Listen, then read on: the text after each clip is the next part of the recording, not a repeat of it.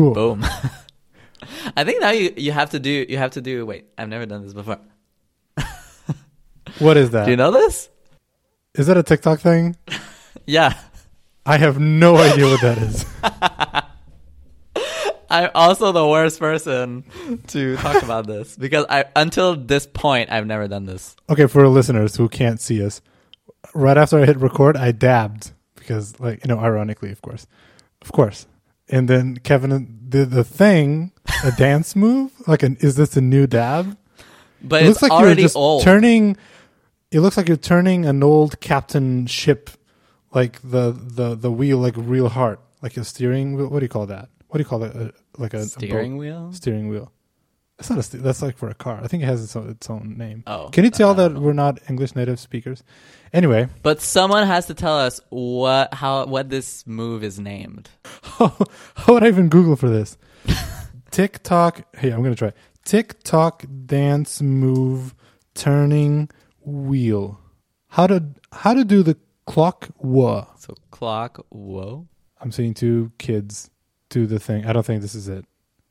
Oh no. Oh my god, there's like there's TikTok dance tutorials on YouTube. Of course there is, like of course. But I never thought about it.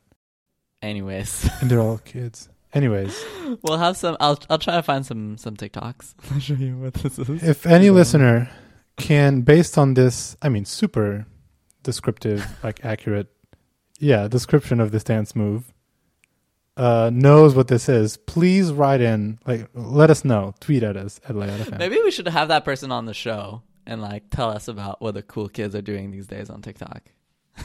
Right. And do dance moves that no one Yeah. else listening to the podcast can see. We can have our TikTok But- correspondent. This this is very important these days. TikToker on the field. Do they call themselves TikTokers? No, that's stupid, right? Uh, I don't know. Because like you know, Vine people are Viners. No, they? Are they? That just sounds weird now. they're Anyway, vineyards. I don't know. okay. Should we do the show? Should, we should do this. Yeah. Let, let's let's talk about stuff we actually know anything about. We're releasing this show one day later uh, than usual. Usually, well, we try. We try to post on Fridays. Uh, I think we're posting this on Saturday because right now it's Friday night, and I'm not going to edit this uh, at 1 a.m. It's because uh, we we we care so much uh, about our listeners that we. I knew that I was going to get my phone today, so I was like, "Hey, can we push the recording by like a couple of days so I can maybe talk about the phone?" Because that's what people tune in for, right? Um, I swear I'll, I'll make it very design re- relevant. uh, first impressions, a, a real designer using the iPhone, uh, and then the thumbnail will be me like shocked, like and like holding a phone. Wait, I'm gonna take a screenshot. This is nice. this is the the the cover art for this. But I actually feel like the actual YouTube thing to do is do that same thing. Like I do this, like, and then Right. like I don't actually have the phone Right. because I've because I've actually like tricked myself into watching like more than one fake iPhone 12 unboxing where the guy didn't even have an actual iPhone. It's like just a Photoshop God. thumbnail. And then it's like, yeah, Right. here's here's my old box that I cut in half to show you what the unboxing will look like. Yeah. It's like, oh my goodness. This is a yeah. Like what's a the a reenactment, but before it happens. yeah, A, pre- a pre-enactment. It's This like, well, I look, I, I know times are rough, but do you really have to do this? God, God. So yeah, okay. So later we're gonna talk about uh, iPhone 12 Pro first impressions by a real designer. Subscribe. Um, you won't believe what a real designer thinks of the iPhone 12 Pro. Uh, you'd be shocked. Uh, and then we can probably talk about some of the Adobe Max updates because there's a lot of cool stuff that, yeah, we'll talk about it. but before we do, hey, let's do some uh, follow up. There's actually a lot of things. Let's start with this one real quick. Um, I can't remember if it was last week or two weeks ago. I think it was last week. It was so last week, yeah. Whatever. Cool. So last week on the after show, it's like that stuff that we talk about after we roll the theme song and the outro. And but it's like, what are you doing? Why don't why is it post show? It's all the same show. But usually we talk about things that are just so out there that it's kind of like it's okay if people don't listen to that part, right? Like, uh, and usually like has nothing to do with design or technology or anything. And else. also, a great feature of the after show is uh, it gives people an opportunity to email us or message us about our artwork being upside down. yes. God, this is just this is just references all the way down, and people like have no idea. Like, why the hell is the show art upside down? And like, why sometimes there's the Stranger Things theme song, sometimes there isn't because I forget. I don't know. yeah, it's, it's not Anyway. planned, really. So last week's after show, I wanted to leave on the record a theory of mine. And granted, like even though I have to like I I swear I like I got there. I didn't read a theory somewhere and then I talked about it and claimed it as my own. But I also never really claimed it as my own because it was kind of obvious. Like, you know, I never for a second thought or believed that I was the first one to think of that. Surely not. Uh, but um, between we, you know, in between we when we posted that and today, um, oh, I guess I should talk about the theory. My theory is like, oh, we're gonna have multiple dimensions in the new Spider-Man movie in the MCU, in where we're gonna because we're gonna have actors that played the same character in other, like in the Tobey Maguire Spider-Man movies and the Andrew Garfield and whatever. So they might pull uh, into the Spider Verse type of thing, but into the MCU.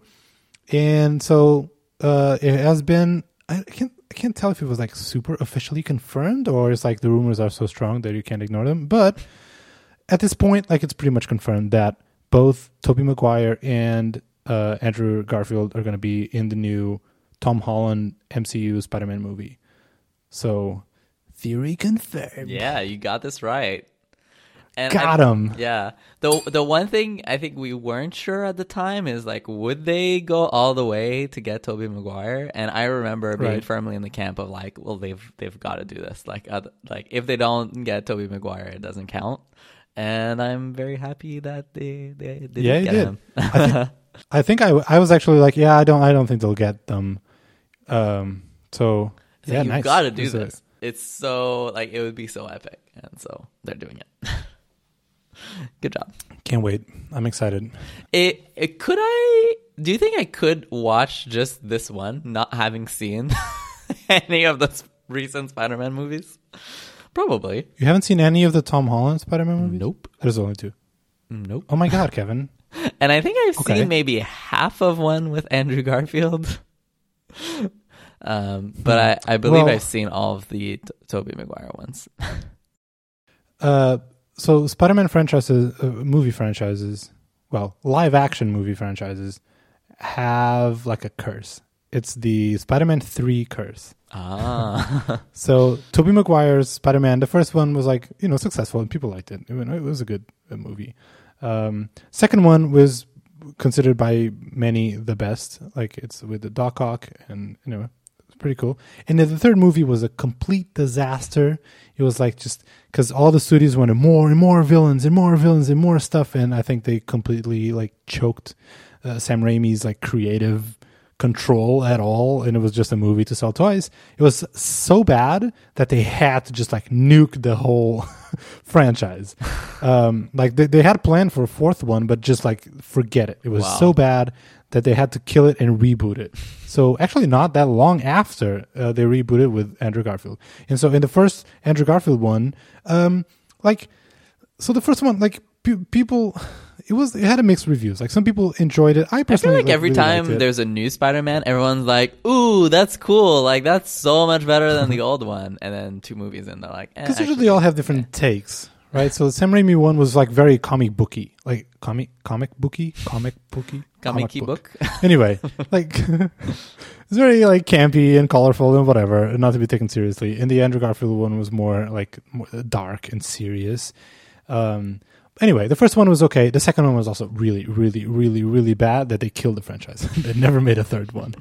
And so now with Tom Holland, so far so good. Movies are, you know, people like it. It's it's MCU. It's Marvel. They can't really do any wrong. Like I think the worst Marvel movie, uh, MCU movie, is okay. You know, like mediocre. Which- I don't which think one is the worst one? Bad. In my opinion, Thor two. God, that movie, I, I just don't like it. It's bad. anyway, Okay. uh, but so so here's the third Spider-Man movie, which is cursed. Uh, so I think this they will be able to break the curse. Anyway, we're spending too much time on this for for follow up. We have to move on. But also now it doesn't matter anymore. Like they can just reboot it like every single time. Like reboot it twice a year. It all be new canon. versions. That's yeah, true. it's all part of the story. Everything goes. There's no rules anymore. yep. Next item. Um, I don't know if I added this or you added this to the follow up uh, section. One of the things we last week when we we were talking about the you know the iPhone event and about MagSafe, um, I think you brought it up um, that maybe yeah this would be cool for some accessories, including like pop sockets, which are very very popular. Um, why do I have this in here? Oh, I think just to say like based on all the reviews, and even though I do have the phone right here, I don't have any MagSafe thing. Oh come like, on! I'm sorry. I'm sorry. How? 'Cause- Sorry, Dude, maybe we should edit this 40 out. bucks but for a you charger failed that us, Rafa. Come on, I know for this is the one thing I cared about. for our about. listeners. Uh, well, I can talk about You need it the for your MagSafe work. notes. I know. expense it. Actually, I did expense this. Uh, anyway, so apparently the magnets are not strong enough for that type of of of accessory. Um, like it feels like the magnets are really not that strong. Even the accessory that Apple sells, and really the only accessory that is not a case that is out now is that wallet thing. Um, and based on like the MKBHD video, we can put uh, links in the show notes, like to the exact timestamp. You can see uh, Marques trying to just put the phone in in the pocket in his jeans pocket with the wallet attached, and just like if the wallet rubs against the jeans in any way, it just like it just comes off, which feels like ugh, like isn't that the whole point? yeah, it was like- a bit disappointing. it's like the one thing you do a thousand times a day. like my, even if it's not all the time, right? E- Even if it's like ten percent of the time, it ejects your wallet. That's a pretty big problem. Yeah, it's the yeah, it's your wallet. It's like it's the last thing, maybe that in your phone that you like you don't want to lose. Yeah. so, come on, come on. Uh, And also Yeah. it holds like three cards, which like I'm a Right. small-ish wallet person, but even I don't know if I'd be able to get down to three cards. same. only. Yeah, I have like three debit cards, uh, like my ID, uh, my even my like driver's license. I don't really carry that much because I don't drive. Like who does anyway, right? Anymore. True. Uh, and like I also had my gym card, but also who goes to the gym? Like who does that? Uh, so I guess yeah, this is a the three card only wallet is a COVID uh, wallet. You know, like what else would you put in there? Show title. COVID wallet. Okay. Still on that theme, uh, one thing that we were curious based on just from the event, so before the reviews came in, uh, we were like, so that MagSafe little puck charger, um, can we u- can you use it as like a wireless charger, like the ones we used today and for years, and where you just literally like just place your phone on top of it and then you pick up your phone, and like it's just like a surface thing that you drop your phone on top of, and apparently it's like be, because magnets and because that little puck is so light um like if you pick up your, your, your phone the the the puck you know stays attached. So it just comes with the phone. Which my initial reaction would be like ew like why would i want to do that? Like i don't like that. Uh and i still like i still agree with that um but it's because i was comparing it w- with a wireless charger the good old wireless charger to be to be fair, I think Apple placed themselves in that position. Like this is how they introduced it. They Yeah. said, you know, you know those two chargers like that you never like put them and then you wake up in the morning and your phone's out of battery. Like yeah, we fixed that.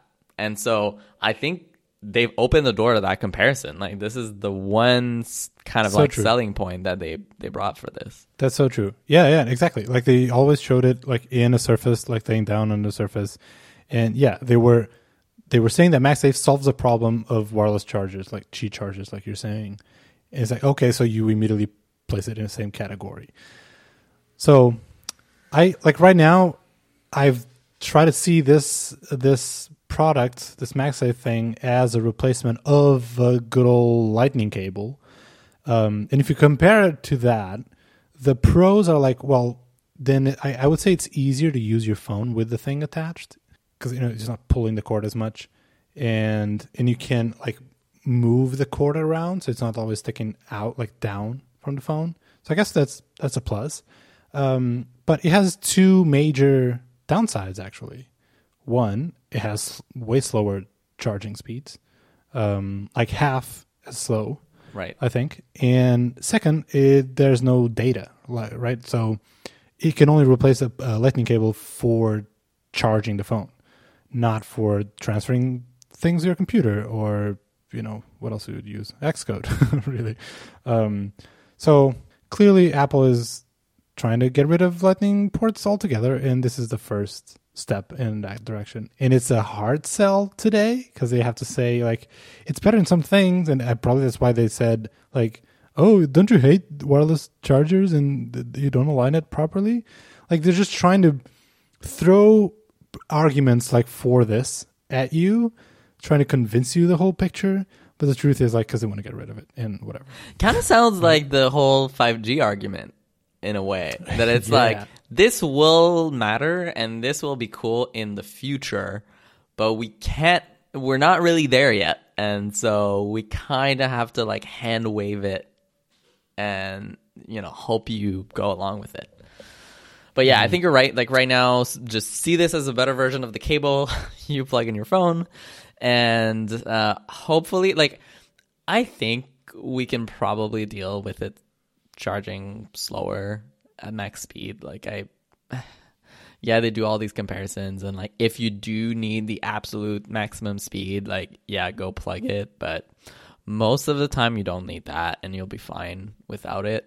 I think it'll be interesting to see when they get rid of the port like is it next if it's next year um, is there sort of like a version two of this MagSafe that adds things like data and and like what you what you mentioned like maybe makes it a little bit faster or something like that?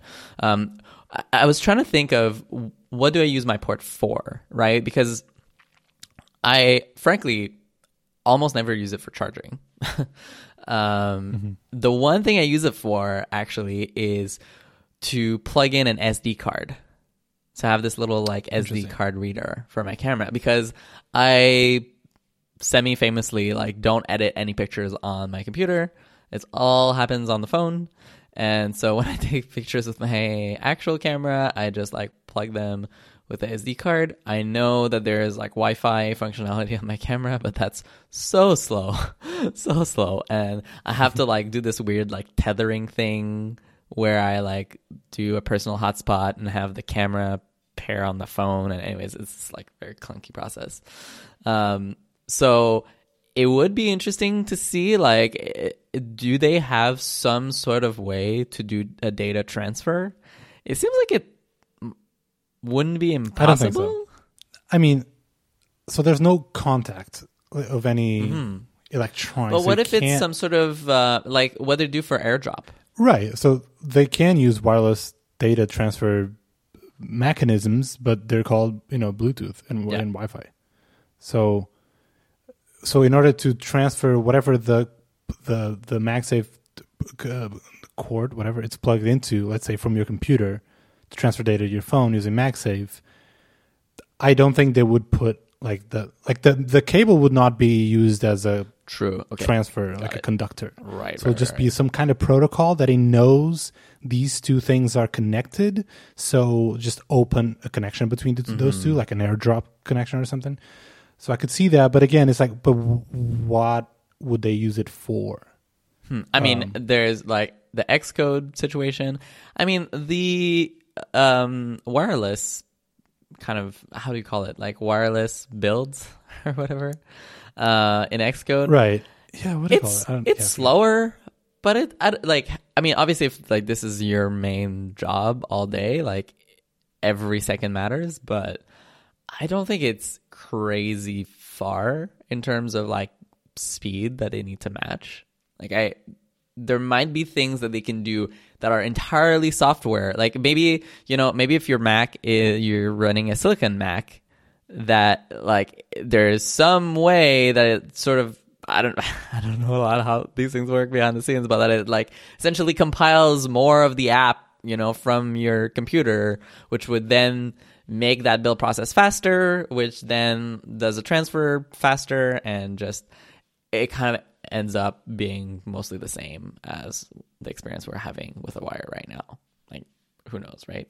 It's possible. We have a technology. yeah.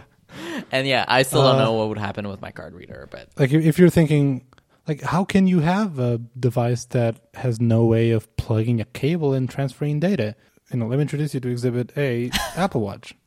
It's exactly the same. Um, there's no way. Actually, I think wasn't there like a like a super secret port that Apple Store employees could tap into? Actually, never saw it. Whatever. It's like behind where the band thing, the band hole. yeah.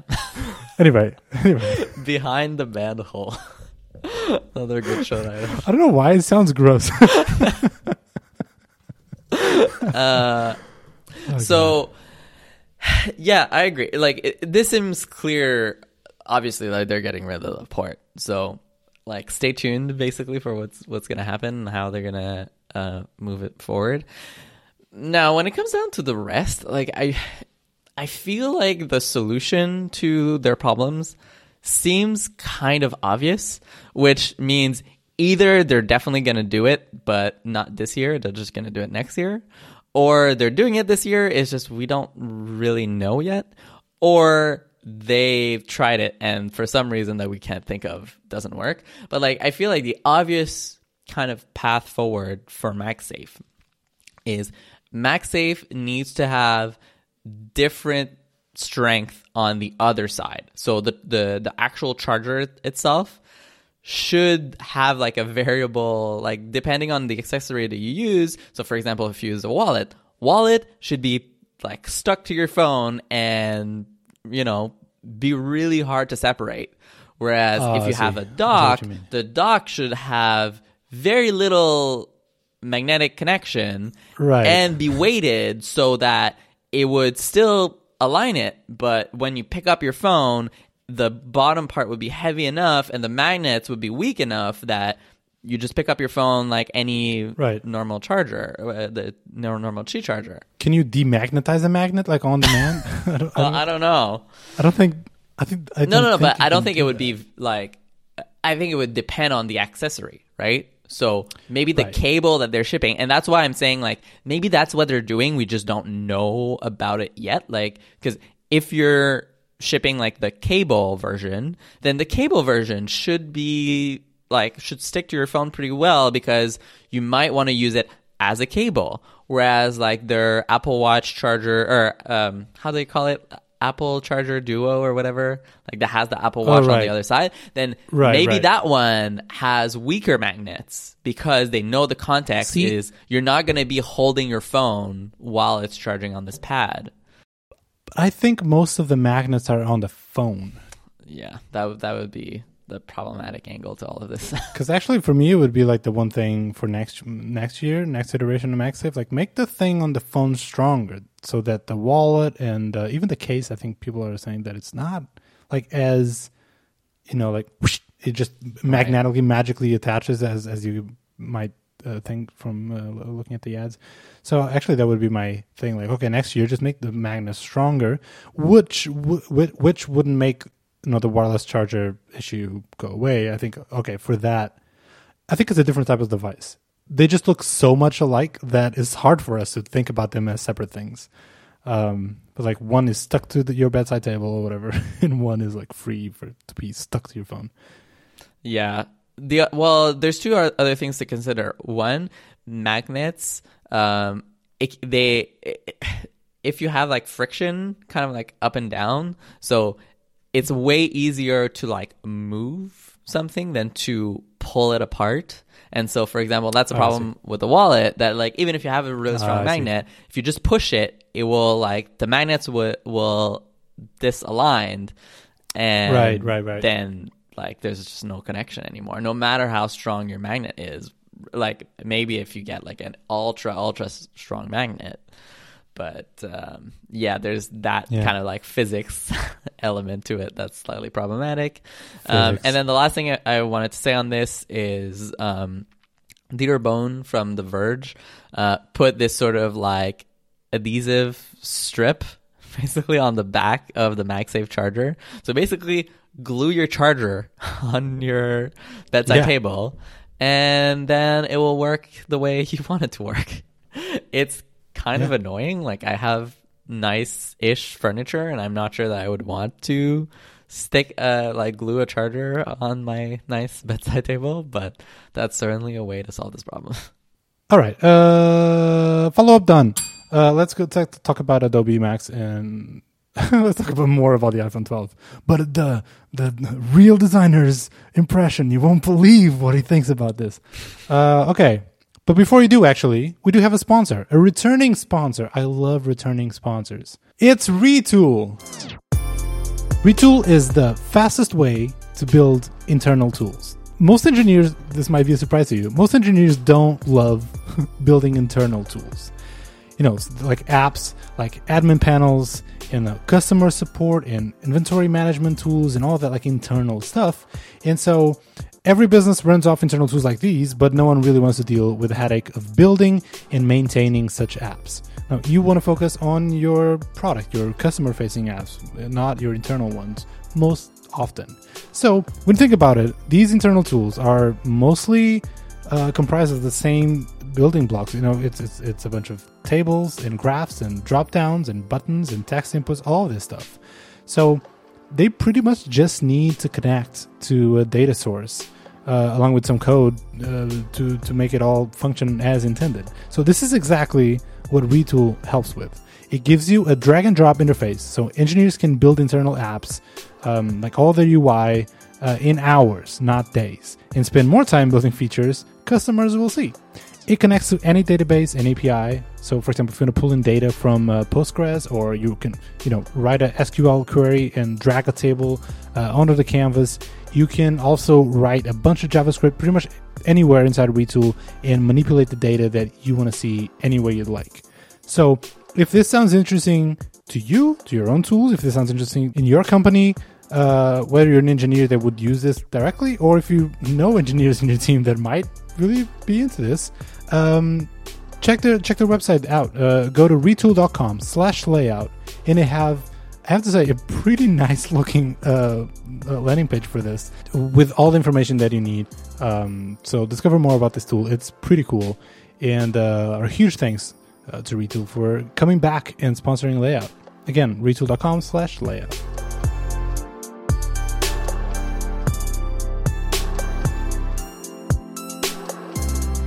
Adobe Max happened this this week or something. Like. Adobe Max. Do you know what Max stands for? Because it's all It- like it's up- it's the big one, right? It's bigger than regular Yeah. old Max. They have Adobe Max and Adobe Mini.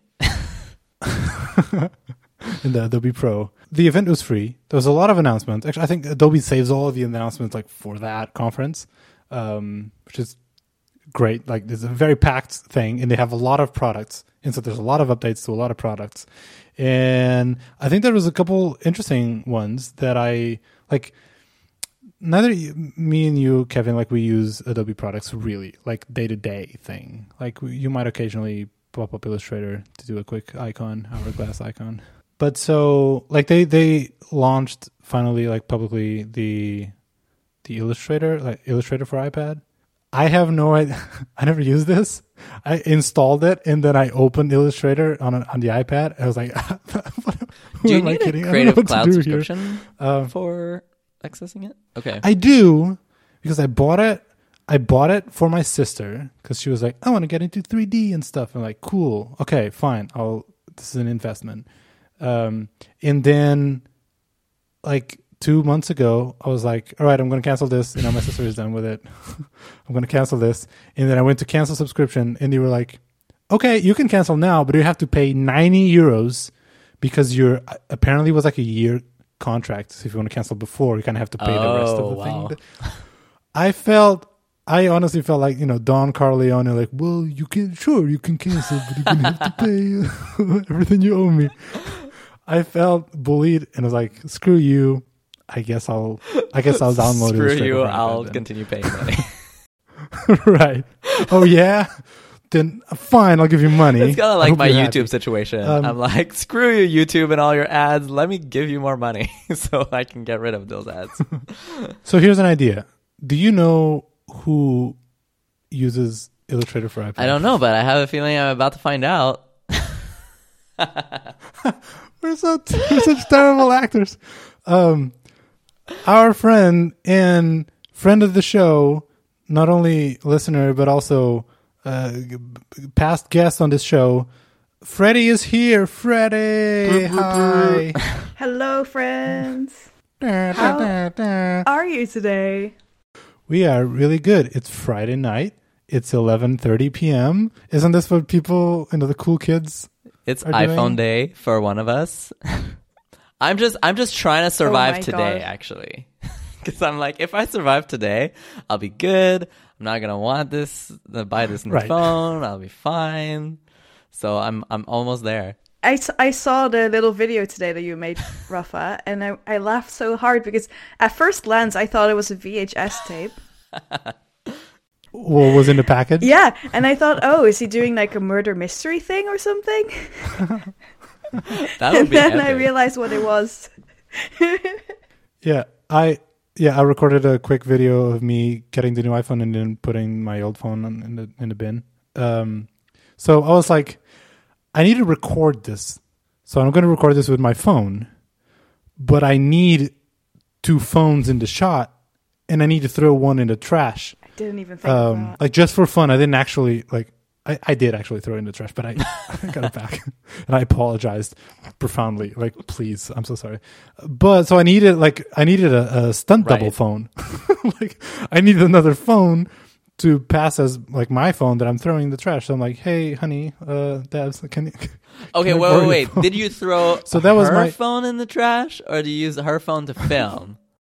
I used I threw her phone in the Oh my trash because my phone is better camera to film. But in my defense, like she's gonna g- keep my old, new to her Right. 11 Pro. Okay. So you know, it's I throw this in the trash, but you got a better one. So I think it's fair. Do do you have to disclose this like in the ad when you sell this phone? Has been in the trash before.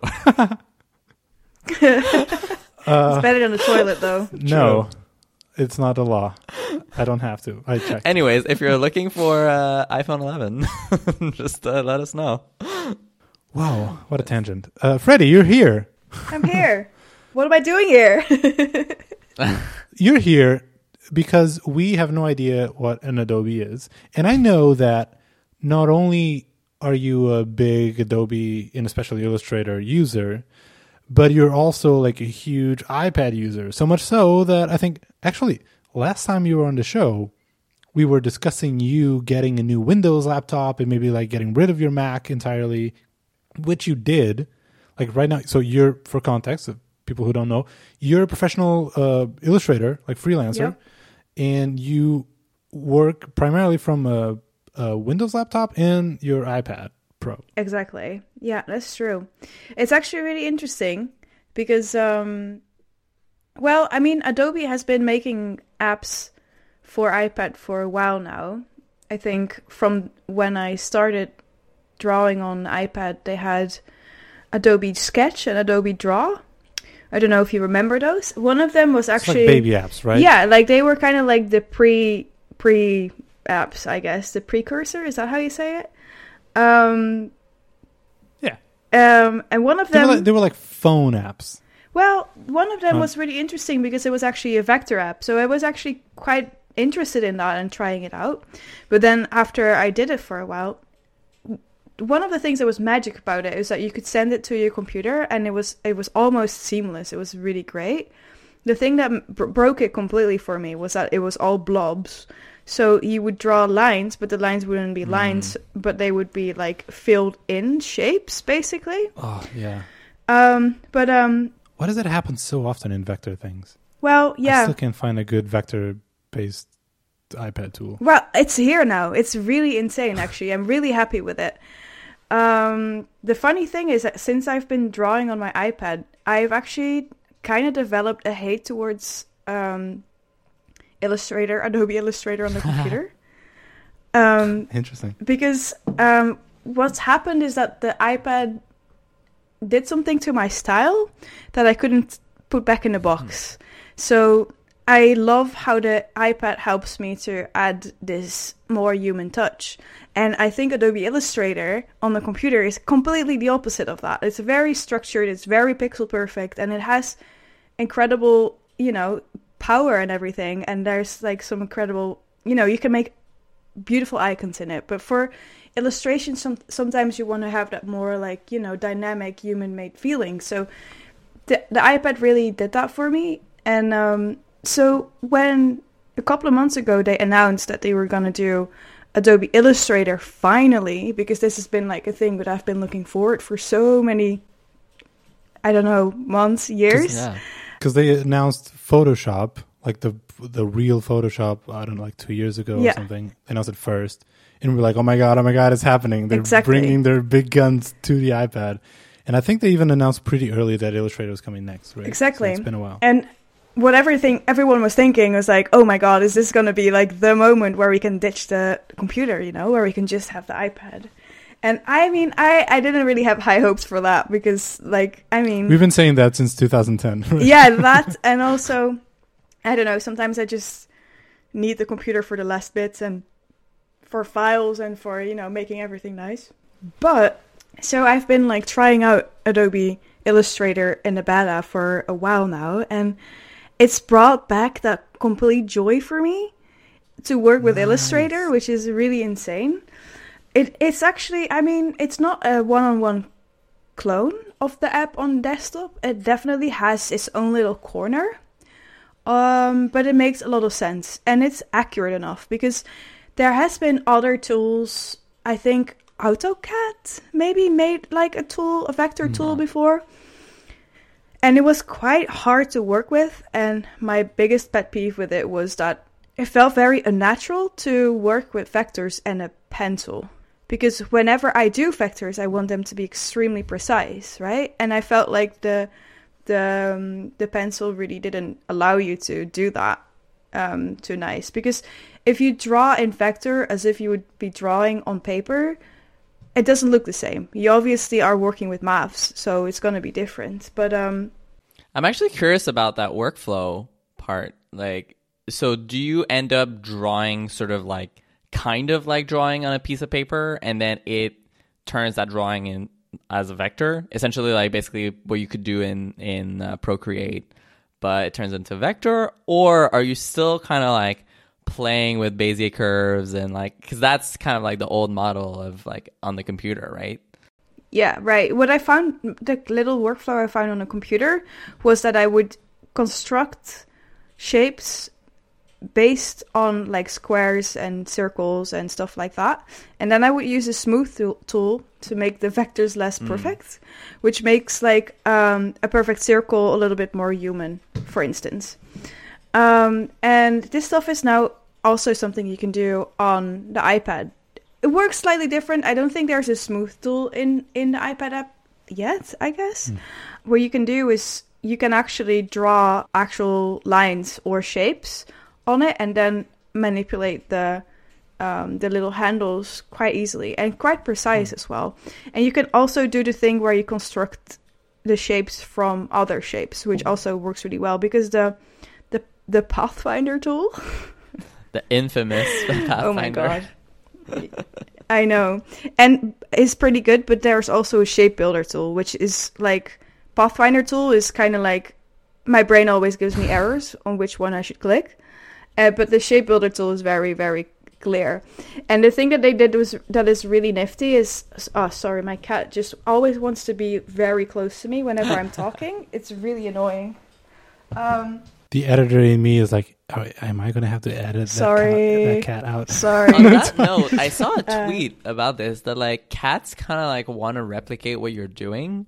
So you know this thing about how like you're when you're on the computer on the couch and the cat always wants to like sit on the laptop. Uh, apparently, and I haven't tested this because I don't have a cat, but you can put another laptop on the couch and the cat's gonna go to that laptop and kind of like pretend like it's you. So You maybe can have you have to set up a, a decoy mic somewhere else on your desk for the So cat. that's why my cat is always podcasting uh, late at night. I, I always found it weird, but that explains a lot, actually. Yeah. As long as he shuts up, that would work. yeah, that would be really funny. I haven't tried it with the decoy laptop. I could put my old MacBook up and see if, should if he does it. that would be, It'd be so great fun. for the gram. Uh, I actually posted a photo of my cat on my laptop today, which is uh, which I posted on Twitter, where it's Saw like that. he's reading your tweets. nice. and he was looking very grumpy. Anyway, back to Illustrator. Yeah, I don't know. I'm really happy with it. Uh, I felt really inspired to make things. It felt seamless. The smart thing that they did is they made basically like um, an on-screen button that you could use for uh, selecting multiple things, or it's basically like a control or a command button, but it's on your screen. The other thing that's pretty cool about it is that you could uh, connect your um, keyboard to it. Either if you have like one of those nifty, um, way too expensive uh, um, covers, or a Magic Keyboard will also do the trick. And then you could actually use shortcuts as well, which would be insane. Like you could get really fast with that. It does have a slight learning curve, I would say. But if you've been working with Illustrator for a longer time, it shouldn't take you too long to, you know, figure it out. I have to say some of the menus felt still a little bit messy, but I don't know if that was because of the beta or not. And I, I assume that that will get better and better in the future. But like, like there, there felt some of the menus felt kind of inconsistent. For instance, sometimes they would pop into your screen, and otherwise they would sometimes they would be like a pop up rather where it would overlay, which is a bit strange. But um, it was funny because I was I was uh, testing it th- a couple of weeks ago, and I found a little bug, and I was like kind of excited to write the team. I was just like, I'm so happy this exists, guys. I'm so happy you're here. By the way, this is not smooth yet, but thanks for the good work. So I'm curious, has this has this you know illustrated on the iPad has it changed your workflow at all or are you still it it felt like you previously you would maybe start on the iPad more like either Procreate or something more freeform and then then you would bring that back to a laptop and then load it up on Illustrator and like actually you know polish it up and and finish it there. Yeah, Has this changed that workflow at all? yeah. uh, or or are you effectively still going back to the laptop? Well, it has changed in the sense that um, for me, it really depends on what kind of job I have. Um, my ultimate preference is to just work on the iPad in Procreate and then load it into Photoshop. I would like adjust some colors and make sure it's the right, uh, you know, um, dimension, crop something out, stuff like that. Uh, but I, I, I kind of got into the habit of doing all the work on the iPad and then just, you know, doing the basics in Photoshop um, which I really, really enjoy because I like the result the most. I think it's the most organic looking. I- don't know. I just love that. Um, but I also have clients that um, need vector work. For instance, for their websites, it's always nice to have like SVGs, stuff like that. And then I found myself kind of, you know, on a day like that, I would. So my workflow would be I would sketch in Procreate and then I would sit behind my computer and do the vectoring part of- at my computer. I, I started kind of like hating that part. I was kind of like, you know, trying to not do it, procrastinating to not do it, stuff like that.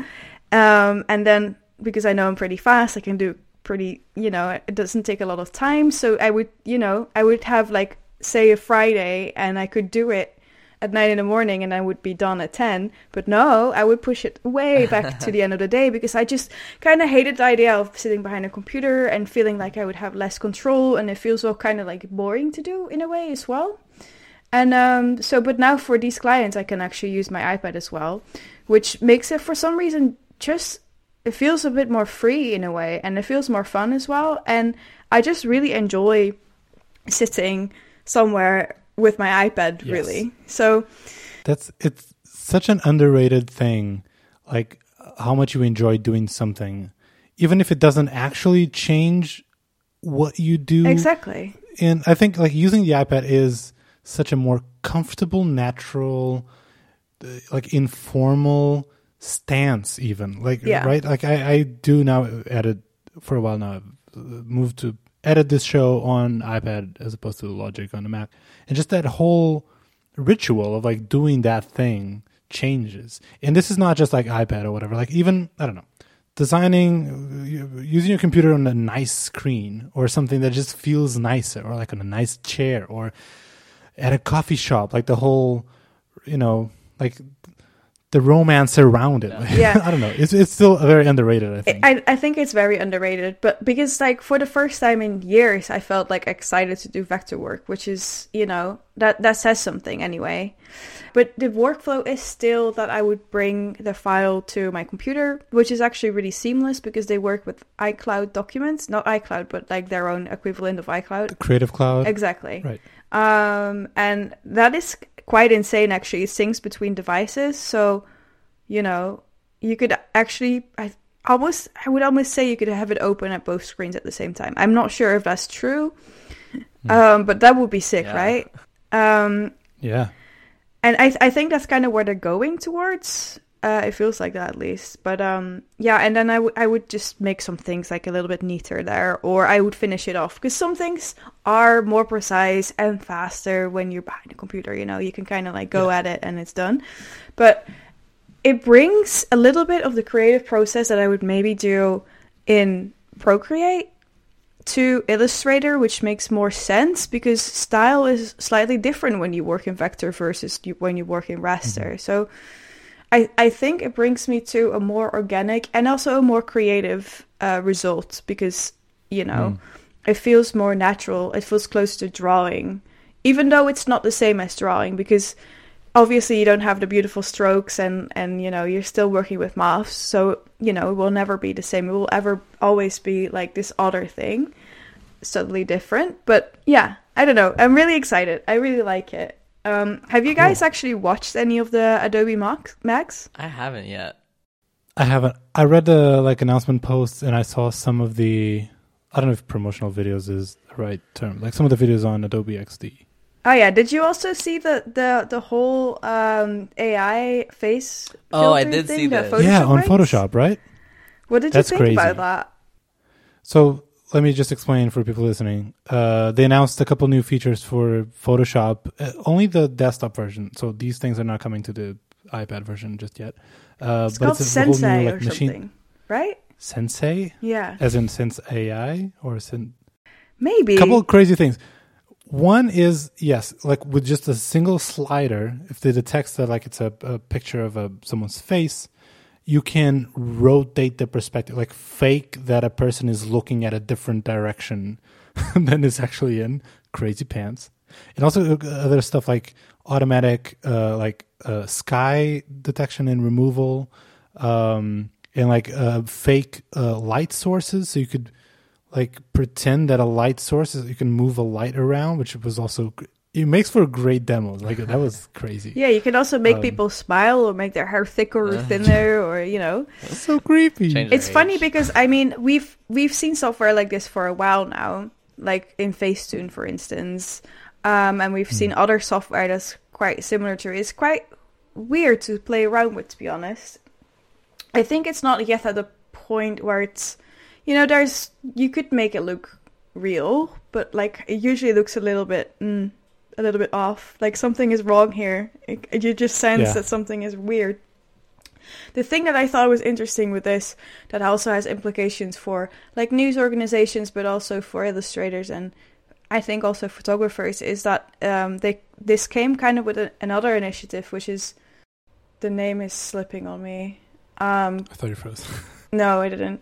Um, my brain did, but not my screen.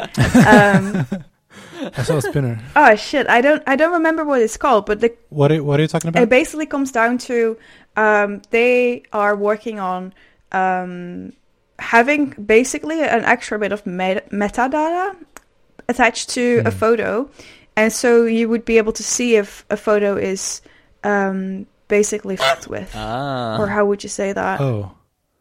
No, yeah, I think that's what they. That's the official marketing term. Used. Uh, so you, you would have, Yeah, Sorry. As you would have like sliders for contrast and brightness and whatever, you also have ones that are like fucked up, how fucked up it is. Yeah, exactly. No, but like it's it's an i- initiative to um to help basically also news sources to figure out if the photos that they're looking at are photoshopped or Mhm. not, right?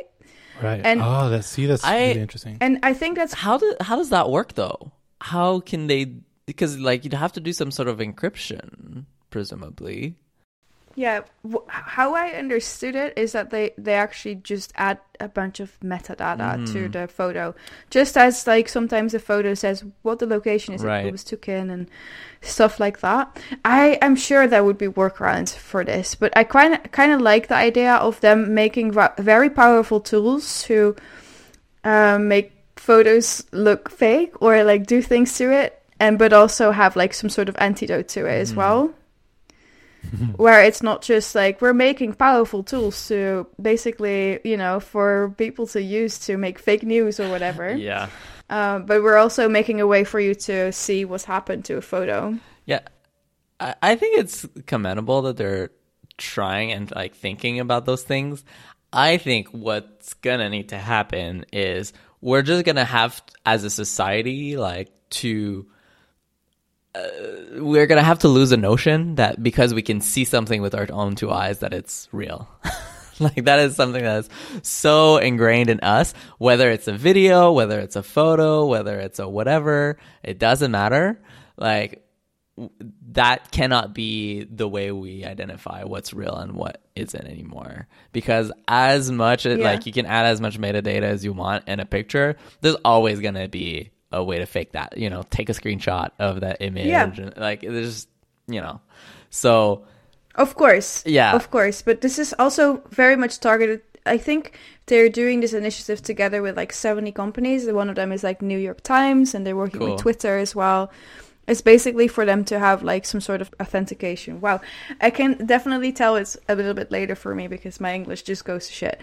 Um, yeah, I don't know. It's interesting. I don't know where this is going, but I think it's interesting that they're trying to do something like that. Um, it's also really nice from the perspective as like being a visual um yeah like having a very visual job like illustration or photography it would be nice if it was even just easier to find find who made Yeah. this you know? Totally. Just the simple fact of that is just um nice as well. I don't know.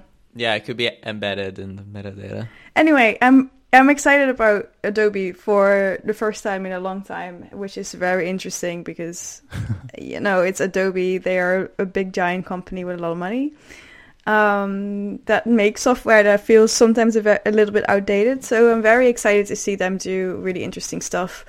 Um, and I'm I'm I'm curious to see where it goes. Yeah, it them. seems like Adobe is starting to turn the corner around on a lot of these things. Like everything they're doing on the iPad, you know, very few other companies are doing real like power user software on iPad these days.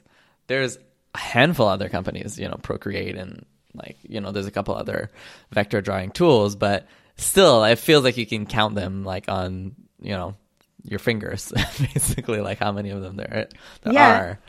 I was looking I was looking at like the apps that I use on my iPad and realistically it's like I think I, I think I look at battery percentages and what, what uses the most battery and I think it was 98% Procreate. Right. Wow. Wow. Wow. I so it's true that Adobe feels like okay, there's something more creative, something a bit more interesting and exciting coming from Adobe. Uh at the same time, I don't really see maybe this might change with iPad support and stuff.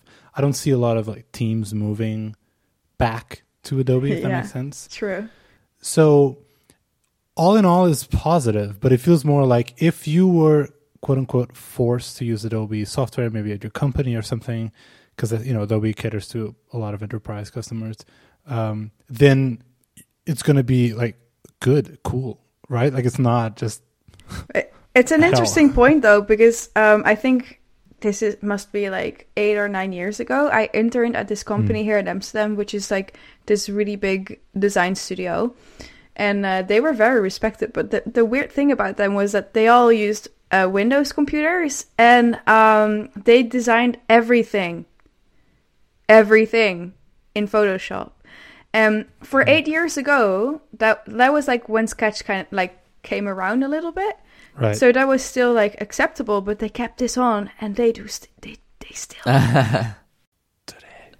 Well, okay, so th- there's they want to call that. I, I kind of want to take like a different perspective on this. Like, there's this this whole like stigma around using Photoshop, but I think like the same way you were saying like how Illustrator on the iPad really influenced the kind of work you're able to do. You were talking about how it's more natural, it feels more a little bit more human.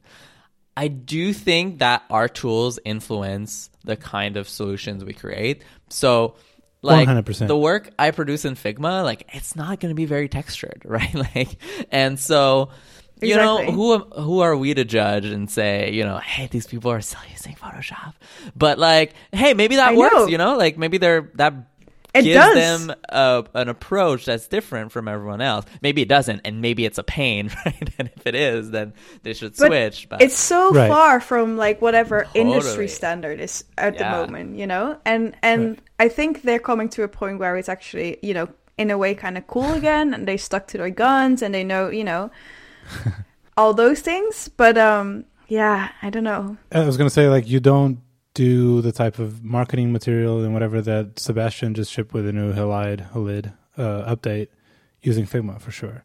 Like the Yeah. you know you need those you need Photoshop. Like let's, let's just face it. And sure, Photoshop it was like it was always what it was, and the beast didn't problem had the problems that it had, but like flat design just completely made Photoshop like just ridiculous to use for that type of work, right? I think flat design and Yeah. the tools that were like vector tools that were coming.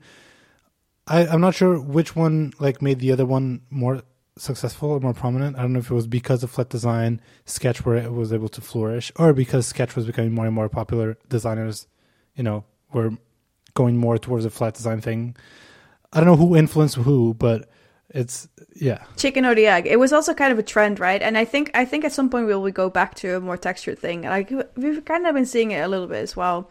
And and Oh, yeah. and not to Inner shadows in everything I do right now. Yeah, I mean, not to, not to I'm bash. Photoshop either, because I personally really love Photoshop because it's so limitless in a way as well. Something some something I really like about Photoshop is, is that um, sometimes stuff happens on your screen that you didn't expect, and you know, really interesting things can happen from there that you weren't even thinking about doing. And I feel like with other design software, that's maybe less of a thing, but I don't know. I I'm not a designer anymore, and I'm glad that I'm not. But um, you know, I don't know. I don't see myself making an illustration in Figma anytime soon. But I could be wrong there too. I have No. seen some people on Twitter do it, but you know, Here's to the crazy ones. seriously crazy. But to go back to your question, Rafa, like I think it, it will take a while for Adobe. Like I, I see it as like they're turning the corner, but they still have to like climb up the hill. Basically, like Mhm. there's it, it has to be 10 times better than the competition again, right? And so like Right. there's like every I don't know, every 5 or 10 years there's this like one design tool who sort of like wins the battle, right? And it like achieves something that is like uh, an order of magnitude better than what everyone else is doing. And that's the point where everyone switches. And then they can, not saying that they do or that's, you know, the trajectory they're on, but once that happens, they can do more incremental things and people will stick with them and people will continue switching to them until another tool comes around and has this other kind of like significant shift where it's 10 times better and that 10 times better angle is necessary for all of us to overcome the switching costs because Yeah. i don't know about uh, about all of you like both of you but for me like i actually struggle a lot switching my like creative tools because in order for me to be good at my job i need to be in this sort of flow state where i'm not thinking about the tool itself i'm just like in the vibe of my design Yeah. and it takes like sort of like a mastery of the tool to be able to get there and so yeah i'm not the f- gonna be the first person to like necessarily jump on a new tool. Like it'll take me a while before I can get good Exactly. enough at it. Um, so yeah, I think it takes the, time. the the tricky part is that that tech 10x you know 10 times better feature or whatever it is i think it's invisible for a while you don't know if this is that 10x thing or not Right. uh, i think when figma came out it was like oh it's just like sketch arguably a little worse than sketch in terms of experience and sure they had like this multiplayer thing in the url like but i don't know like like meanwhile that was the 10x thing that Yeah. was the thing that figma had that everyone else in the industry was dismissing or like yeah sure it's cool but i'm not even sure if designers really want to you know to have multiple people in the same file. I was gonna Like, they- say, there's a lot of people that always said like, "Oh, uh, but it brings you so much anxiety knowing if someone's watching you." yeah all fair but you don't see it in you know fast forward five years and all of a sudden ooh the waves have you know the tide has changed. Yeah, and now here we are. And then like you just i think we all have these you know xd sketch figma the, the three big big ones. Um and it's just like it just changes who's driving or who's dictating everyone else's roadmap. Yeah, until one of these other tools comes up with something that is super compelling. In in the beginning will have to be a huge bet on the company. Yeah. whatever the because like they can't just chase the other player because if they if they're chasing someone they're never going to pass it. They're just going to be always you know one step behind. Uh and in order for you to be the one that people will chase it means that you have to stop chasing and lead. But it's a big bet because whatever you're leading with it's not compelling enough for other people to chase you. Then you're just you know increasing the gap between you and the whoever's leading. That was a weird thing So- to say. It's yeah, business is hard. But to, to bring this back to the whole um, Illustrator thing on iPad, this is actually, I think, one of their strengths because um, it's familiar enough. So I don't have to feel what you just said, Kevin, where you just feel like you're shifting and you're kind of like just finding your footing a little bit. Yeah, um, I'm still searching th- through some menus sometimes, and I'm still figuring out what the what the the key on the on the screen is about. But those are pretty small steps because I kind of know what to expect from the tool, so I kind of know what's going to be Mhm. in there, right? Whereas um, sometimes for clients, I work with Figma, um, and I always feel like an idiot when I'm in Figma because I'm just not, I just don't know what to expect from the software. I I just kind of want to see like a table of content or like you know like I kind of want to know what's what's possible because I don't exactly know and some of the you know thinking patterns in Figma are definitely different than in Adobe software. And Adobe is very, you know, notorious for this as well, where they have different thinking patterns in different pieces of software, and even sometimes different shortcuts for the same thing, which is insane.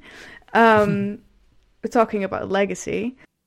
yeah legacy stuff Sorry. You're tr- you're right there because sometimes the best pen is the one that you know the best. I guess I don't know if it's that's even a saying, but like it is now even whenever I'm working on paper right now, I'm so used to working in Procreate that I find myself tapping my paper with two fingers to go back.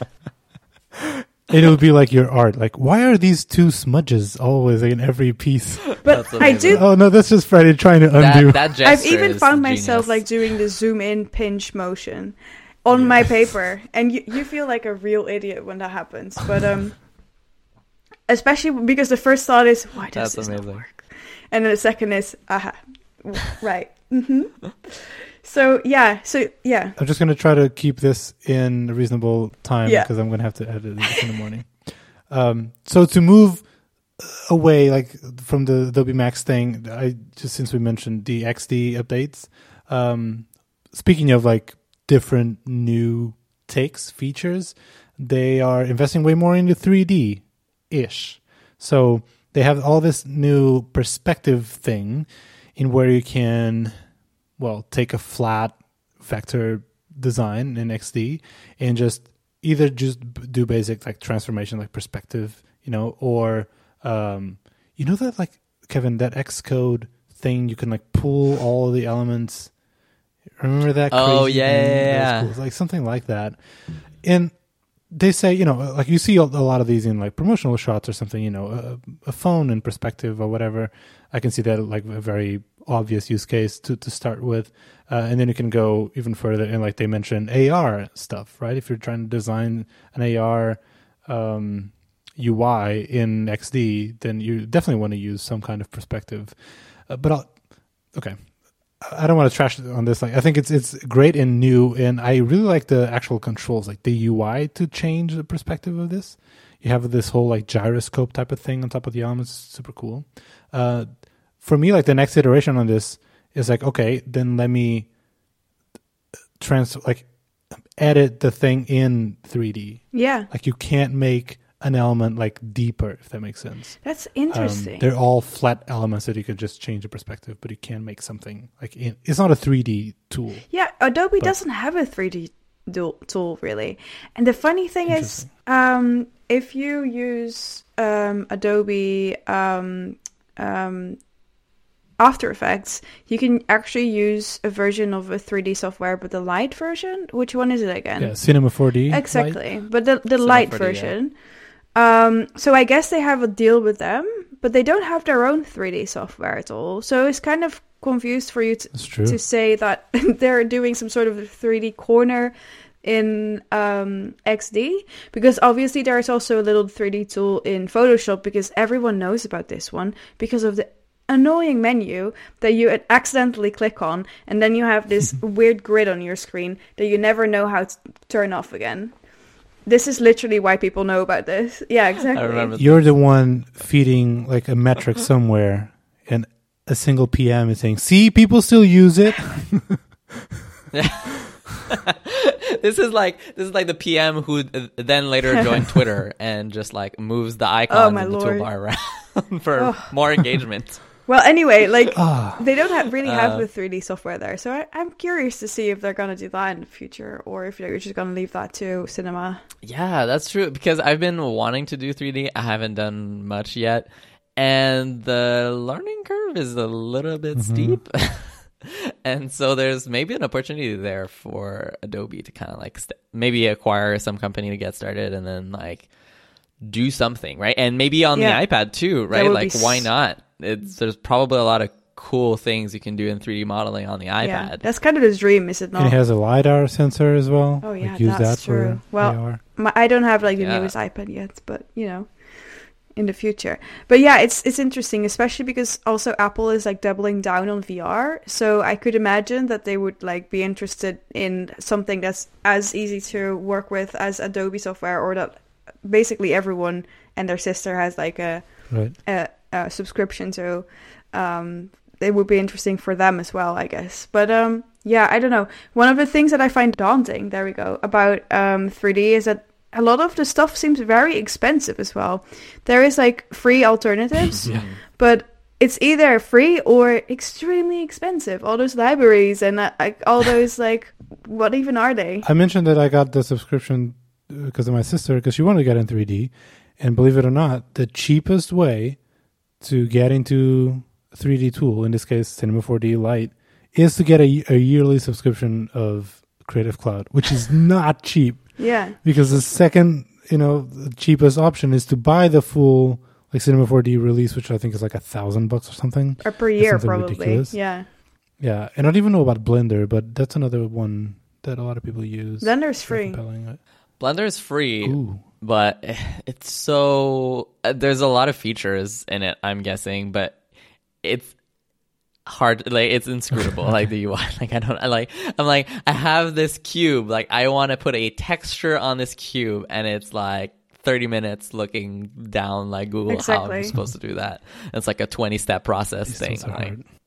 there's like i don't think i'm the smartest person in the world but i don't think i'm the dumbest either. Like there should be some sort of middle ground where we can Yeah, create something it's open source easier, and so- it looks like an open source project. Not to not to you know play it down or something because it is very powerful software but you know it's the ui is not very well designed and some of the processes are mm, uh, kind of hard to understand. Mhm.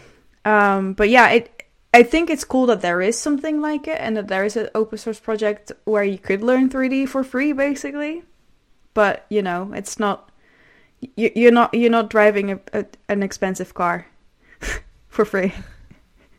Cool. So if you're listening, Mhm. Adobe, we want a not necessarily a free option, but a not that expensive option that is Just uh, include easy to in the use, Creative Cloud subscription. Include it in Creative Cloud. Works on works on iPad. Works on your computer, Would be and do some simple 3D. Yeah, Love it. Yeah. would be sick. That's that's the that's the genius slash nightmare about Adobe's pricing thing. It's like I want Photoshop. How much do I have to pay? Like a hundred bucks a month for Creative Cloud. No, no, no. Photoshop. No, no, no. But you can't. You have to pay for the whole Creative Cloud suite. And if you like look at the Creative Cloud suite, it's a good deal for the amount of tools that you you you have. Yeah, Um, it's pretty good deal, but you will never use all of those tools. You probably just want one or two. Um, so yeah. It is funny because you can actually have just a Photoshop uh, subscription because I used to have that for a while because it was so much cheaper. There was like some sort of discount if you got Photoshop, and then I got Photoshop and Illustrator separately, and I was like paying twenty a month or something because it was some sort of deal. But then some sort of deal came around for the whole suite, and I think I'm paying fifty a month now, which is pretty good, I Okay. think. Um, but you're totally right. Like I have opened InDesign once because I had an an odd job which included packaging, um, and then um, I always have like ideas that I'm gonna like learn After Effects and everything, but who am I kidding? you know. Right. Um, and and same for 3D actually. Um, you either have to like actual plan it in or it's not gonna happen. So you know, I don't use. Mhm. I don't think I've ever opened XD, for instance, or any of the video editing tools. So you know, I don't know. It's kind of strange. I wish they had like more focused bundles, right? So more of like a visual design focus bundle and more of like a video editing bundle or stuff like that. They do some of that, but like just let me pick a la carte. Like which apps do you want, and just I don't know. Freddie, thank you so much for joining us and actually making us sound smarter and like more aware of the design world. Thank you so much. yeah, it was so great. Really enjoyed our conversation. Thank you guys. I also really enjoyed it. I'm always here for all the Adobe uh, gossip and uh, insights. Reporter on the field. Was there anything you'd like us to plug? oh, Oh yeah, good call. I don't know. My Twitter is uh, at frederike.png, I think. Is that even possible on Twitter? I don't even know. You should We'll know. have links in the show notes for sure. Yeah, no, there's nothing specific that I need that I need to get plugged right now. Well, but if show? uh, people listening to this and you're curious to see uh, Freddie's incredible illustration work and maybe hire her, Oh, yeah, that check would be out great. links in the show notes. Yeah. That would be amazing. Oh, and if you want to listen to me ramble more and be angry at things, you can listen to the Charge Stack podcast, and I will will be there every week rambling about stuff in tech. Our podcast is mainly about ethics in tech, so it's slightly different than what these two guys do. But um, we um, we mainly talk about like how what you know what the the place of tech is in our daily lives and what what's good about it and what's bad about it and sometimes also about new iPhones or other new things. So that's there. How can you escape that? Nice. Thank you so much, Freddie. Thank you. Thank you. Sweet.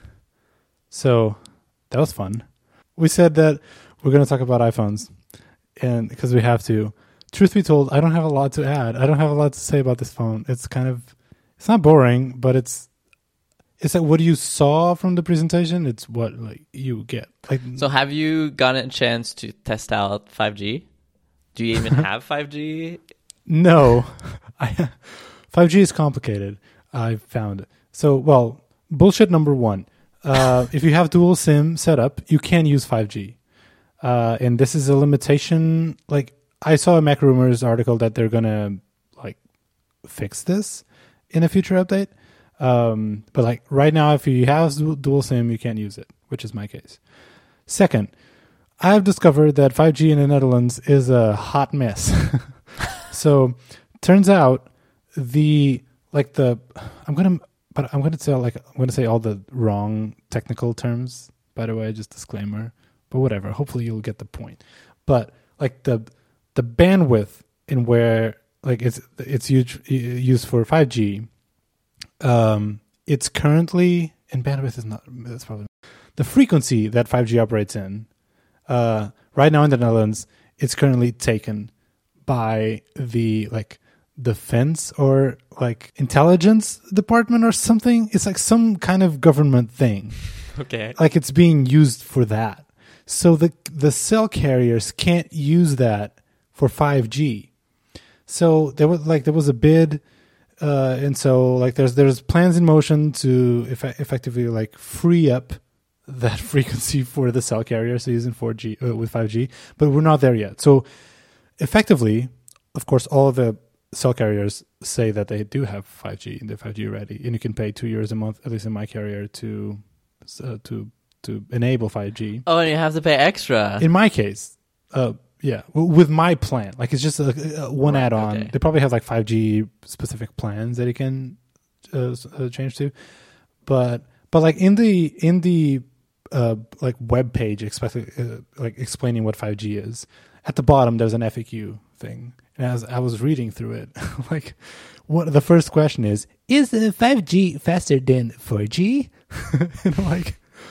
Duh, of course. Like, what el what would be the point? And I click to expand, and the answer is like, no. For for now, five G is not faster than four G. Like, wait, what? Isn't this is the whole what triggered this whole, like, um, yeah. It's it's very messy. Anyway, no, I did not test five G.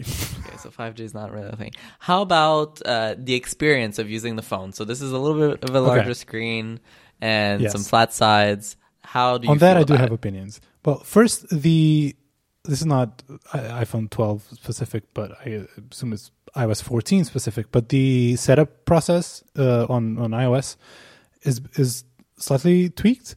There's a lot of new cute animations um, in the little icons, and so I set it up like I just brought my old phone next to the thing. You get the little like AirPods like you know pop up saying, "Do you want to transfer? Set up this phone, transfer from the old phone." I'm like, "Yep, yep, yep, yep." And then at some point, there's like an option. They said, "Do you want to uh, transfer your data?" There's one option to transfer from iPhone, uh, and it says transfer directly. So this iPhone will be ready with your data when you finish setting up. Time to transfer about one hour and a half. Or the other option is download from iCloud. And effectively, like your phone will be ready in 10 minutes and then you'll just download all the data afterwards. Hmm. It's the thing I've been using. And I'm like, ugh, an hour and a half. Like, no, I'll just do from iCloud. like, I've been doing that. But it, so all this to say that I didn't try that other option, but transferring from iCloud is like, it's still messy. Like, I have to log into every single account again. And then half of the apps have all my accounts set up uh, another half have no idea who I who am I or where I come from. Um, actually, some other some are in the middle, as like Twitter saved all the my accounts, but I still had to put my password again in all of them. Um, same with mail, right? Like just a built-in mail. It's like you open mail, it's like, Oh, oh, really? sorry, account errors, and I'm like errors. Like I already knew what this was about, and then, but I, a normal person wouldn't know. But you have to tap, you have to go to settings, you have to go to mail. You have all of your accounts there. Everything seems fine. Then you have to tap Gmail.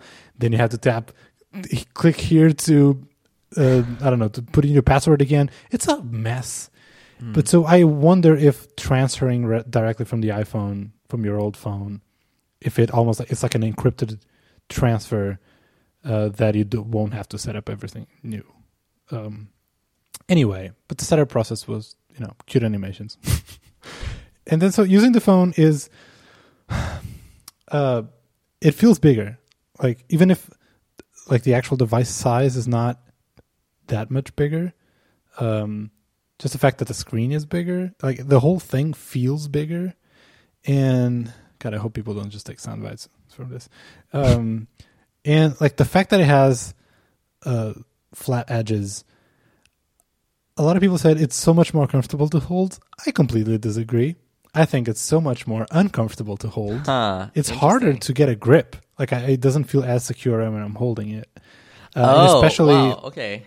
Huh. yeah, I don't know what the hell. Because I thought it might be less comfortable, but then you feel like you have a better grip because there's sort of like more. I don't surface. feel that way. No, actually, that you have less surface in touch with your hand because, well, like with the curve, your hand kind of follows the curve, right? So it's it's Mm. touching the whole curve.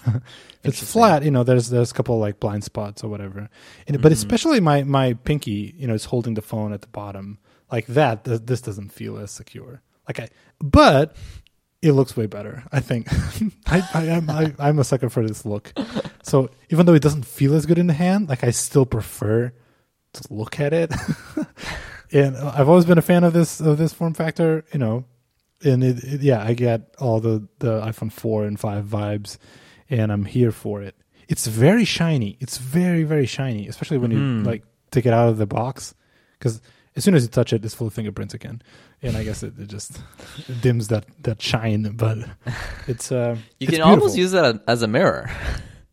You- almost like, do you see a from the side, reflection yeah. in it? Nah, not really. No. Okay. In like because the back is that it's the same frosted thing as a Yeah, the 11 Pro. Um, no, but yeah, the, the screen is bigger. Like you can immediately notice, um, and especially like the keyboard feels a bit different. Like there's more room. Um, So it typing on the feels key- better. keyboard. It feels better. Yeah, I do. I do prefer that. Uh, and yeah, the cameras. I really. I mean, I'm not the right person for you to ask why I think about the cameras. We Uh, need another the- correspondent. yeah, we do. uh, yeah. What else? What else can I tell you about this phone? Uh, any other questions? Uh, I don't have MagSafe accessories. Sorry. Um, Um, maybe next week. We'll see. It feels new Does that make sense? In a way that the 11 Pro didn't. In a way that I skipped the 10s. But like since the 10, this it feels different. Like feels the, oh Okay. this is a new different iPhone, which I thought I wouldn't feel as much as I end up feeling. I thought it was like mm-hmm. I think I even said last week, like, sure, it's like a new industrial design, but it feels like a super boring industrial design. Um, maybe I'll take some of that back. Like, no, it feels exciting. It, it feels Nice. new. Cool. Awesome. Well, I'm very happy for you. I don't know. I've got nothing else to say. I look. I didn't get the phone. I one thing I realized for me is I'm a two year upgrade kind of person. Like that's just I. That's hmm. what I've realized about myself. As much as I like s- tell myself like, oh, the most logical thing to do because you use this device all the time is to just upgrade it right away. Like it doesn't matter, whatever. Just pay the money and get the new shiny new phone. And like I've watched maybe like you know 30 YouTube video reviews, like as many as I could find and everything. But like I I just don't feel like I need this phone. Like I just and there's part of me that's like I feel like I have to win this fight against capitalism and just Yeah. just you know power through this i need to survive these next couple of days and i'll be fine and that just i think it will make me enjoy the next phone better in a way that if i got this one now personally i know i wouldn't be like that excited about it. And i wouldn't be that excited about the next phone either right? And so i need to Right. accumulate two years worth of upgrades to feel good about my purchase. And I've also been talking to some people who've been getting this phone from, and they're upgrading from like two generations ago. And I'm like, oh my goodness, like, yes, this is going to be such a good upgrade for you. It's like so much better battery life, like, you know, the Yeah. ultra wide camera, like all the stuff, the sides are different. Like, it's such a great upgrade on a two year cycle, I find. And then on a one year cycle, I mean, there's obviously people like you who will upgrade and, you know, love it and be happy with it. And that's super cool and like so happy for you.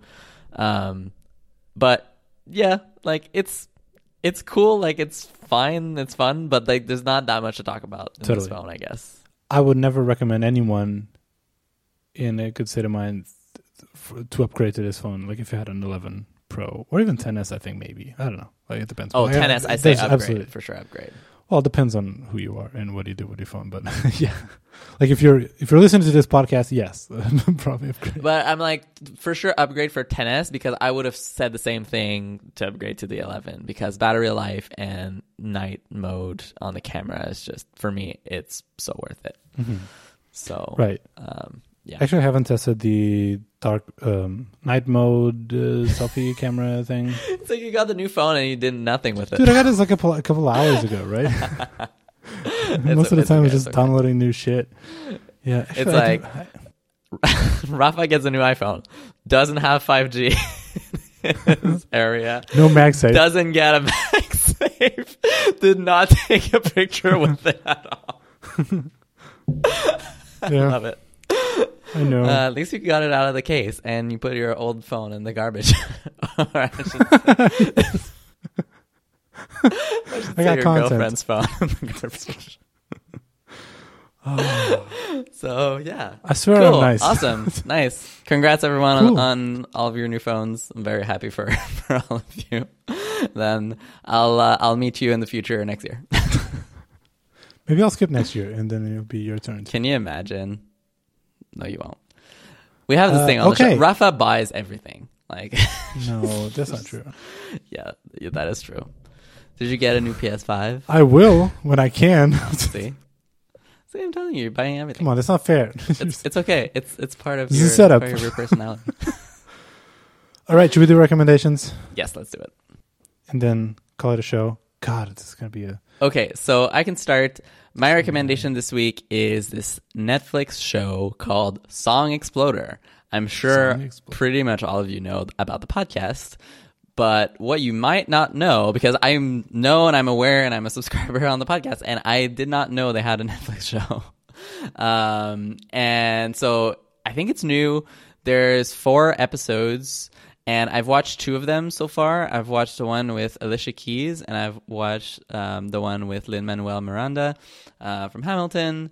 And both episodes are incredible, um, just so good, so interesting, so fun. I think the visual nature, like to me, brought something to the experience. It's sort of like it feels like it's a it's more of like a 360 experience for music where you feel I feel like I experience the feeling of the song and like there's footage and how they're when they're writing the song and how they're collaborating and the process and it's just it's really good.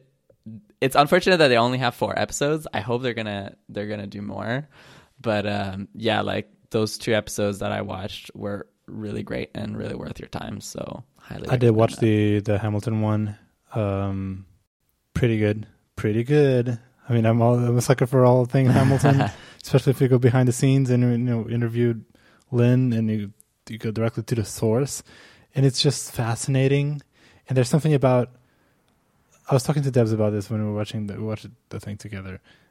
Um, like I'm, I, I've been into music from a, for a while. Like I played music and I you know wrote music, and the whole thing about like deconstructing a song is fascinating, but it's it's it's it's like it's a different type of of thinking in like exercise, like writing a song, and it's a lot about melodies, about how it makes you feel. Like the lyrics play an important role, but not necessarily, right? Like there's a lot of think the lyrics is just like a layer on top. It's like a Mhm. it's almost like just a visual, if you if you will. And then recently, more recently, I also been more and more interested in cinematography, like cinema and and writing for that medium. And it's all about characters and character growth and character arcs and the story and like the themes and like anyway, it's a completely different thing. But the thing with musicals and especially with Hamilton is you write the song almost like you write a movie. Like character arcs play a role in the melodies, in the notes, and how the song mm-hmm. is written. Like if this per- if this character is like unpredictable or whatever, then the beats are going to be unpredictable and out of sync. And you know, like it's it's just a full circle. It's, it's completely. Mm. It's, Well, because the song like is sort of the another level. dialogue, right? Yeah, it's it's. I, I feel like these people operated at a higher like frequency. Totally. Like I, the genius required to just think about all these things together. It it it just blows my mind. Yeah, and like every character's theme and how like their name is like weaved into like the music and how they're like playing on like getting other characters' themes in different other songs and like what that tells you and there's just so Crazy. clever all around. I would I would say like for you I recommend you watch the Alicia Keys episode. I actually find that it was a better episode than the one with Lin. Um, this one goes much more into like the emotional side of things and how like they're writing the song and they have no idea what the song is about. And that it took the entire process to figure out what what is what is this thing that we're actually doing? Like what is the song? What is it about? What is it? And like you're saying, like the lyrics, they're not that they're an afterthought, but they kind of like emerged from Yeah. this sort of like relationship. And there's just it's a I, I really recommend it. Like it's the first it's the first episode and probably for a reason. Um it's a it's a really beautiful like experience. And I, I feel like why it made me realize why doesn't every artist do this? Like it seems like going through that like it gives me so much more respect for all the artists that that do this. And i'm like wow like the craftsmanship involved into crafting this and telling the story of a song is is really incredible. Like i want to know about all the other musicians and artists that i listen to and even like the alicia keys song i did not know the song before and i love it now like um so yeah it's really good Cool. All right. My recommendation is um, an update to uh, an app that we recommended in the past. Pretty popular. It's uh, Halid, Halide, Halid, blah, blah, blah. Mark II. It's a new update. It's a, it's it's a beautiful app. It's a beautiful update. It's like it's just so, it's such a great execution for this product. You know, friend Sebastiaan. Um, he's the sole designer of this, and it's a three uh, person team. Um, but he's the sole designer, and like just the execution of this thing, the polish is incredible. I keep like paying for this stuff and giving them all my money to unlock new icons, and, but my photos are still as bad. Like I don't understand what else can I do. i think you're the person i know that is the least into photography Yeah, no, I was like I'm, I don't, I just I'm not into it, and I don't know. Like I'm not willing to invest and learn because I'm not that into it to to to go that extra mile. But I wanna like I want my photos to be better without requiring too much effort from my part, and you know, filters helped. anyway, this app is beautiful, even though I'm not the best user. Uh, if you're into photography or if you want to uh, dive into photography a little bit more, this is probably one of the best camera apps for iPhone.